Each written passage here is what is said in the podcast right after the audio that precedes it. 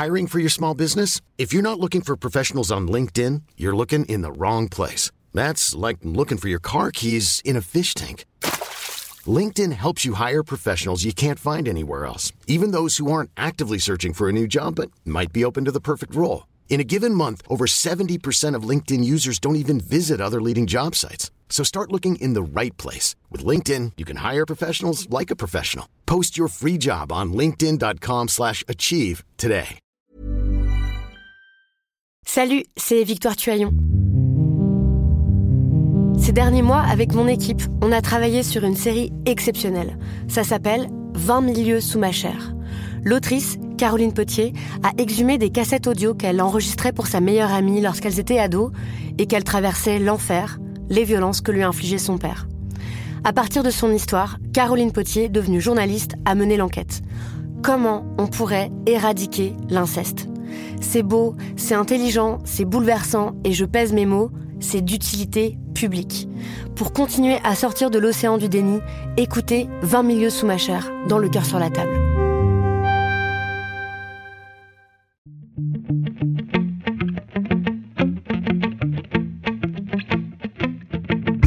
Hello, je suis Mélanie Wanga et j'ai travaillé sur l'épisode d'aujourd'hui avec la journaliste de Binge Audio, Diane Jean. Salut Diane. Salut Mélanie. Un jour, Diane m'a demandé si je connaissais le Bumidom. Le Bumi quoi? Alors le Bumidom, c'est le Bureau pour le développement des migrations dans les départements d'outre-mer. Une institution active entre 1963 et 1981 qui a profondément changé le visage démographique de notre pays, en incitant notamment l'émigration des populations des départements d'outre-mer vers la France métropolitaine. Le Bumidom fait partie des chapitres méconnus de notre histoire, notre histoire qui à l'école nous est souvent présentée comme prospère, glorieuse. Pourtant, on le sait, la France n'a pas toujours été exemplaire, loin de là, et ses passages, plus sombres et passés sous silence, sont évidemment plus difficiles à entendre. Avec Mélanie, nous avons souhaité mettre un peu de lumière sur cette zone d'ombre qu'est le Bumidom, car, comme disait le poète, il est important de savoir d'où l'on vient pour savoir où l'on va. Pour ma part, j'ai appris l'existence du Bumidom il y a très peu de temps grâce à l'une de mes amies, Mélissa. Elle est originaire de Guadeloupe et depuis son adolescence, elle cherche à connaître les raisons qui ont poussé sa famille à quitter son île natale. Un jour, Mélissa m'a parlé d'une bande dessinée, Pays à nous, écrite par Jessica Oublié et illustrée par Marie-Ange Rousseau. Cette enquête, parue en 2018, raconte sur 200 pages le Bumidom et son impact sur les populations d'outre-mer. Alors moi, la première fois que j'ai entendu parler du Bumidom, j'étais déjà adulte. Et ce sont des amis entiers qui m'en ont parlé. Donc pas l'école ni l'université. Pourtant, le Bumidom, c'est une agence d'État qui a organisé l'une des migrations intérieures les plus importantes que la France ait connues. Un demi-siècle plus tard, cette politique continue d'avoir des conséquences sur nos territoires et sur nos vies. Alors comment le gouvernement français s'est-il retrouvé à envoyer des milliers de personnes d'outre-mer en métropole en leur promettant un travail et une vie meilleure sans forcément pouvoir tenir ses promesses? Ce sera notre épisode du jour. Bienvenue dans Programme B.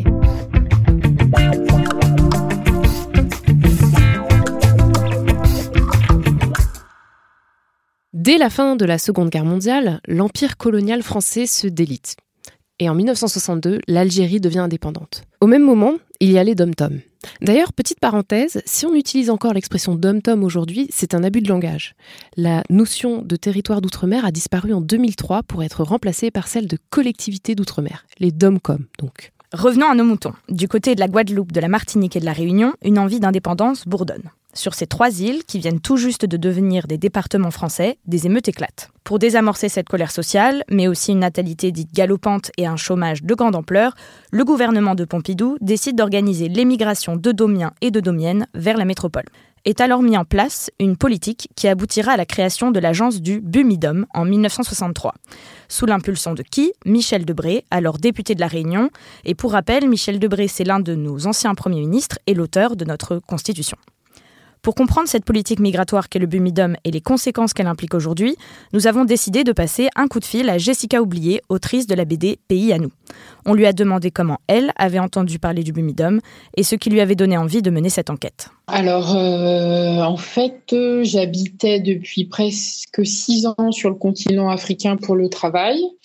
Et en rentrant, j'ai découvert, ma famille m'a informé que mon grand-père maternel guadeloupéen avait un cancer. Et, à ce moment-là, c'est vrai que moi qui suis née à Paris et qui ai eu ce détour aussi par l'Afrique, je me suis rendu compte que je ne connaissais rien ni de lui, ni de notre histoire familiale ou très peu et encore moins euh, bah, sur l'histoire des Antilles. Donc, je me suis rendue en Guadeloupe pendant un mois pour pouvoir essayer de, comprendre notamment la période particulière euh, euh, durant laquelle il avait vécu en France et qui explique notamment le fait que mes sœurs et moi et une grande partie de mes cousins et cousines sommes nés en France métropolitaine. Au début de notre entretien, on commence par sa petite enfance, où il est né, comment il a grandi, ce qu'il faisait, qui étaient ses amis, etc. Et, et, puis très vite, quand on est arrivé à la partie relative, donc à son âge adulte et à son départ, je, me suis permis d'avancer que euh, ah, j'ai lu euh, que des gens partaient euh, à la même époque que toi avec ce qu'on appelait le Bumidum. C'est eux qui ont payé ton billet d'avion. Et là, tout de suite, il, a, il, a, eu un visage plein de colère, plein de sévérité. il m'a laissé entendre qu'il n'était pas parti avec eux. Il m'a dit exactement, moi, j'ai rien eu à faire avec ces gens-là. Moi, je suis parti, j'ai payé mon billet d'avion tout seul. La colère est un sentiment qui revient quasi systématiquement dans les témoignages des personnes parties des DOM vers l'Hexagone avec ou pendant le Bumidom. Il faut dire que l'écart entre les promesses du gouvernement en matière de logement, de formation et d'emploi et la réalité de l'accueil en métropole en a choqué plus d'un. Le centre d'accueil de Crouy-sur-Ourcq, en région parisienne, Apprenez par exemple aux femmes les tâches ménagères, l'épluchage des légumes, la mise du couvert ou encore la préparation des repas. Les emplois confiés aux arrivants du Bumidom, à qui on avait promis par exemple pour les femmes des formations d'infirmières ou d'institutrices, sont en réalité des emplois non qualifiés. C'était généralement les, emplois les plus bas de la, sans qualification donc de la, fonction publique ou euh, dans le domaine de l'entreprise, euh, les ouvriers euh, non spécialisés qui travaillaient sur des, lignes, qui posaient des écrous, des tireurs de câbles donc à France Télécom. C'était vraiment les petits métiers en fait euh, donc avec un niveau de pénibilité parfois assez important, euh, ou qui ne sollicitait pas de compétences particulières, par exemple fille de salle euh, à, l'hôpital, hein, c'était les, personnes qui donnaient à manger aux patients. Donc finalement, le bumidum, notamment quand on était une femme, notamment quand on, était une femme donc qui n'avait pas de, qualification préalable, euh, avait un vrai projet euh, professionnel pour vous, c'est-à-dire euh, soit il vous envoyait donc à l'hôpital et donc là vous aviez, vous embrassiez une carrière de, fille de salle ou de d'être soignante, mais pas, pas d'infirmière, par exemple, si c'est ce que vous souhaitiez, souhaitiez faire. et pour beaucoup des femmes qui n'avaient pas de, formation initiale, on les, quand elles passaient à Puy-sur-Ourcq, donc le fameux centre d'adaptation à la vie métropolitaine, elles étaient ensuite envoyées comme domestiques chez des particuliers.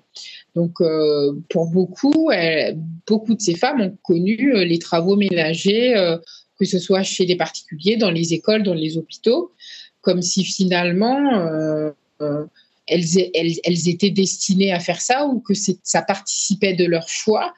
réellement, le le, le placement en emploi et euh, la cartographie des métiers donc euh, des, personnes qui ont travaillé pour le Bubidom, elle questionne fortement la question du choix. Euh, jusqu'où les personnes qui voyageaient avec le Bumidom étaient maîtresses de leur choix professionnel. Est-ce qu'elles avaient vraiment le choix Selon les sources, entre 160 000 et 200 000 migrants sont venus en France métropolitaine via le Bumidom entre 1963 et 1981 pour occuper ces emplois. Alors les chiffres varient, et le fait justement qu'il n'y ait pas un chiffre sur lequel tout le monde est d'accord participe au silence et au manque de documentation autour du Bumidum. Mais pour mémoire, en 1961, il y a 283 000 habitants en Guadeloupe, 292 200 en Martinique, 350 000 à La Réunion. Dans le même temps, les infrastructures aux Antilles se sont développées très lentement et le chômage est resté fort. Le gouvernement a incité au regroupement familial dans l'Hexagone, alors que les militants antillais, eux, dénoncent le bumidum comme une tentative de casser le développement et la pensée révolutionnaire des Antilles.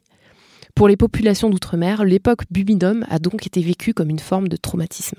Euh, il y a plusieurs facteurs, je dirais. Euh, le premier, c'est que quand même le bumidum, euh, n'a pas fait l'objet d'une très bonne presse, que ce soit d'ailleurs en France métropolitaine, hein, dans les départements d'outre-mer. Euh, euh, les années 60-70, c'est euh, l'émergence des mouvements autonomistes et indépendantistes. Le Bumidum, il est un peu perçu comme le nouveau bateau négrier qui, qui emporte les enfants du pays au loin dans une nouvelle forme de traite esclavagiste. Donc il y a quand même tout ce, vocabulaire hein, de la traite qui revient quand on lit les écrits militants. Euh, notamment eu égard, comme je le disais, euh, aux emplois euh, vers lesquels étaient destinées les, personnes qui partaient avec le Bumidum, hein, qui étaient vraiment dans quelque chose de l'ordre du service, voire de la servilité. ensuite, je dirais, comme du coup il n'a pas eu bonne presse, les gens n'ont pas forcément envie d'être associés à ça. Et, donc, ensuite, il y a vraiment aussi des gens qui, ne savaient pas euh, que l'administration ne leur payait qu'un billet, euh, qu'un aller simple, et qui sont sentis prises au piège, d'autant plus prises au piège quand elles n'avaient pas de famille, qu'elles se sentaient démunies parce qu'elles n'avaient pas de ressources sociales, et qu'en plus, euh, professionnellement, elles ne faisaient pas forcément ce pourquoi elles se sentaient capables, en capacité de faire.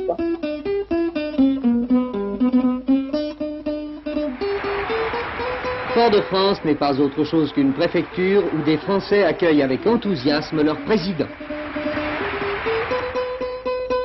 Mon Dieu, comme vous êtes Français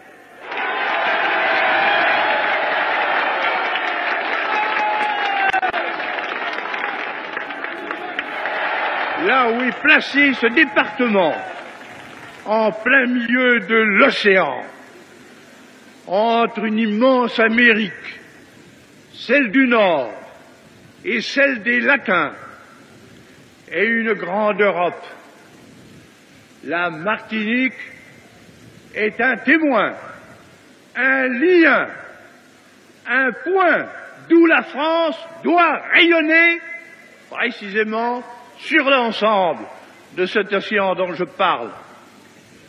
C'est un exemple à donner ici et à partir de cet exemple, c'est une influence à exercer à partir d'ici, et ce sera une de vos tâches.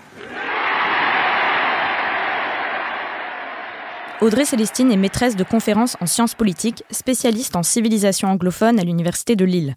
C'est une spécialiste et pourtant, avant ses études, elle non plus n'avait jamais entendu parler du Bumidum. Nous lui avons donc posé la question de l'impact démographique de cette politique. Qu'est-ce que ce déplacement de population, cette immigration délibérée et organisée par le gouvernement a eu comme effet sur les Outre-mer et la France métropolitaine? Moi, je pense que la conséquence principale que les gens commencent à vraiment avoir en tête, c'est cette question démographique, à savoir que dans 10 ans, Martinique-Guadeloupe, c'est plus vieux que le Limousin. En gros, l'idée, c'est qu'au début du Bumidum, euh, on, menace d'explosion démographique, on dit, oulala, les gens font trop d'enfants, ça, va être, ça va être terrible. Et puis en fait, la transition démographique, elle se fait beaucoup plus vite que ce qui était prévu. Donc les gens arrêtent de faire des enfants beaucoup plus tôt, euh, migrent euh, vers l'extérieur et en fait tous les gens natifs de ces endroits qui font des enfants, ils les font ici. Et puis une fois qu'on a fait ces enfants ici, qu'ils ont grandi ici, qu'eux-mêmes font des enfants, bah, les gens n'ont pas envie de repartir. Donc euh, clairement, la démographie, c'est quelque chose de très inquiétant quand vous venez de Martinique ou de Guadeloupe. Vous vous rendez compte que la population vieillit qu'elle vieillit plutôt en plus mauvaise santé qu'ailleurs, euh, avec des revenus plutôt moindres qu'en France hexagonale. Donc c'est un vrai problème qui va s'occuper des personnes euh, plus, plus âgées. Ça, c'est une vraie question.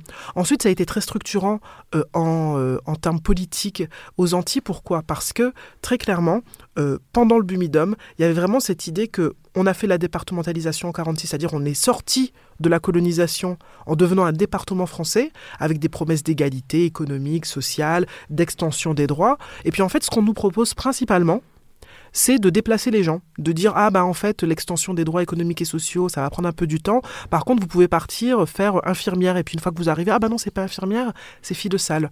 Et en fait ça ça a été extrêmement euh, euh, ça, a fait que le Bumidum a été un enjeu extrêmement conflictuel parce qu'on disait bah en gros la seule solution à notre développement c'est de nous faire partir de chez nous. Et alors que des Martiniquais, Guadeloupéens et réunionnais rejoignent l'Hexagone, des fonctionnaires blancs rejoignent les DOM pour des postes à haute responsabilité. Un chassé-croisé migratoire qu'Aimé Césaire qualifie en 1977 de génocide de substitution. Une expression très forte prononcée à l'Assemblée nationale par l'écrivain et député de la Martinique, qui recouvre une certaine réalité. Il évoque à ce moment-là la nécessaire solidarité pour faire venir, pour accueillir les, notamment euh, des Mongs qui arrivaient en Guyane à cette période, et en disant, mais parallèlement, il y a toute une population qui est euh, autrement euh, plus dotée, autrement plus aisée, qui arrive de manière massive aux Antilles euh, et à La Réunion. C'est une population de métropolitains euh, qui euh, arrivent dans ces territoires. Et alors même qu'on fait partir tout un tas de gens parce que, soi-disant, il n'y aurait pas d'emploi, on fait venir tout un tas de gens qui, qui, en fait, occupent des emplois notamment dans la fonction publique, mais pas uniquement. Et en fait, moi, je suis tombée sur ce chiffre il y a assez peu de temps. Si vous regardez cette tendance à, voilà, à, à la fois faire partir des Martiniquais des Guadeloupéens et faire revenir et faire venir des métropolitains, euh, un chiffre qui est important, c'est que dans les années 80 et 90, l'ensemble des départs ont été intégralement compensés par des arrivées de personnes venues de France métropolitaine. Un premier bilan du Bumidum est réalisé deux ans après la création de l'agence. On peut lire par exemple dans un rapport du Sénat Il convenait de considérer cette migration non pas comme une simple transplantation d'un département d'outre-mer à la métropole, mais de réaliser une intégration totale et définitive. Sauf que cette intégration s'est révélée bien difficile et continue de l'être aujourd'hui. Arrivant en métropole, les Domiens et Domiennes se sont retrouvés isolés, loin de chez eux et surtout en proie au racisme vous avez euh, des, des, des, gens qui sont euh, partis de chez eux, qui euh, n'ont pas été là au décès de leurs parents, qui, qui sont revenus 10 ans plus tard, 12 ans plus tard, moi-même qui essaye de, qui rentre tous les ans, je n'arrive pas à imaginer ce que ça pouvait être à l'époque. et puis être confronté au, au, au, racisme une fois qu'on arrive sur place, alors même qu'on était censé faire un simple déplacement sur le territoire national, racisme dont le Bumidum a tout à fait conscience. et, et c'est un véritable problème et déchirement pour beaucoup de gens.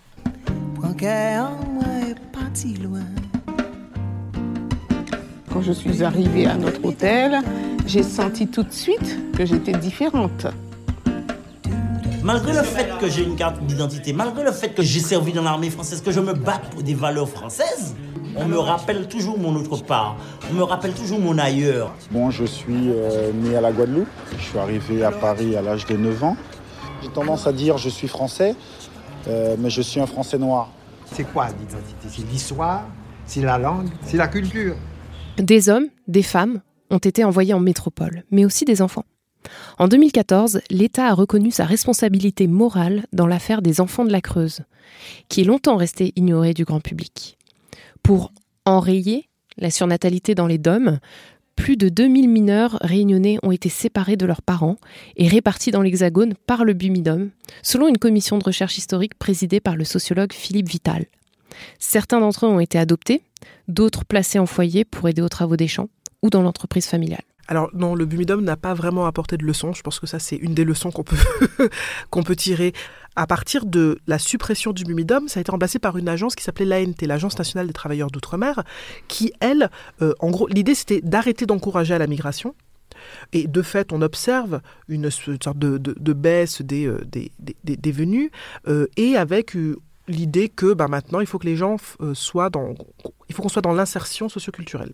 Donc voilà, montrer votre culture aux gens, montrer à quel point le vivre ensemble c'est bien. On fait des plats de, Voilà, on fait des plats du pays, et puis des danses folkloriques, etc. Et puis il y a plein de financements pour les associations pour faire... Euh, c'est le développement de ce qu'on appelle de manière un peu caricaturale et pas très sympa le, le balacraboudin. Euh, donc les associations comme ça un peu, euh, un peu caricaturales, euh, mais qui sont en fait quand même des lieux de sociabilité importants. Donc je pense qu'il faut être pas, très, pas trop sévère avec ces associations. Mais en fait, l'agence euh, euh, nationale des, travailleurs d'outre-mer, elle incite malgré tout les gens à se déplacer pour des actions de formation. Donc l'idée, c'est que le salut est toujours à l'extérieur. L'idée, c'est que ben, il faut quand même partir pour se former parce que l'enseignement supérieur n'est pas assez développé sur place, parce qu'il n'y a pas toutes les formations, etc. Et du coup, il y a tout ça qui se fait. Et en fait, l'ANT est remplacé par l'ADOM, qui est l'agence qui existe aujourd'hui, euh, avec là encore la mise en place d'un passeport mobilité qui facilite euh, les, les, déplacements, qui facilite le fait de partir pour des études, etc. du coup, euh, l'aspiration au départ, elle reste relativement, euh, relativement forte, avec des raisons qui sont... Enfin voilà, moi à 18 ans, j'avais très envie de partir parce que grandir sur une petite île, euh, voilà, on a envie d'aller voir ailleurs, mais avec malgré tout des, des possibilités de retour qui sont d'une part limitées et qui sont extrêmement sélectives. En gros, revenir sans diplôme aux, aux Antilles, c'est être sûr de ne pas trouver d'emploi. Il y a une vraie sélection au retour aujourd'hui. Ça a prolongé les réalités fracturées.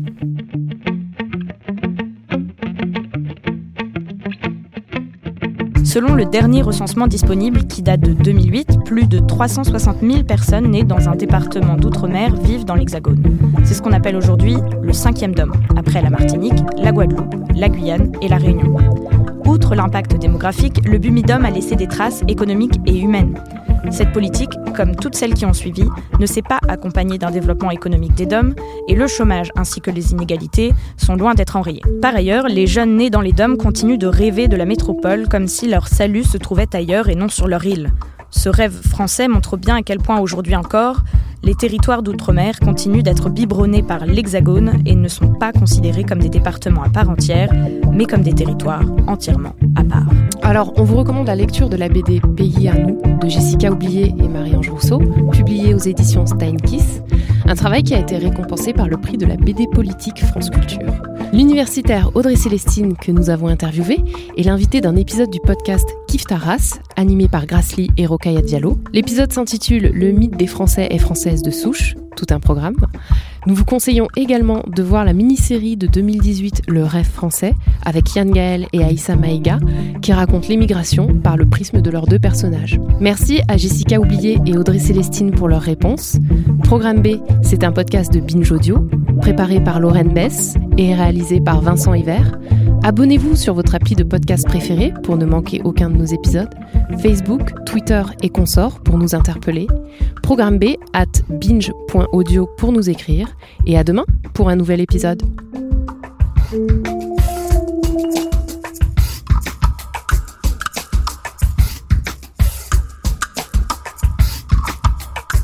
Binge.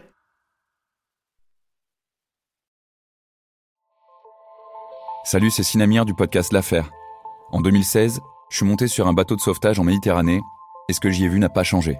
En tout, depuis 10 ans, on compte même près de 30 000 morts sur cette mer. Alors, dans le naufrage, notre nouvelle enquête, j'ai voulu raconter un cas concret.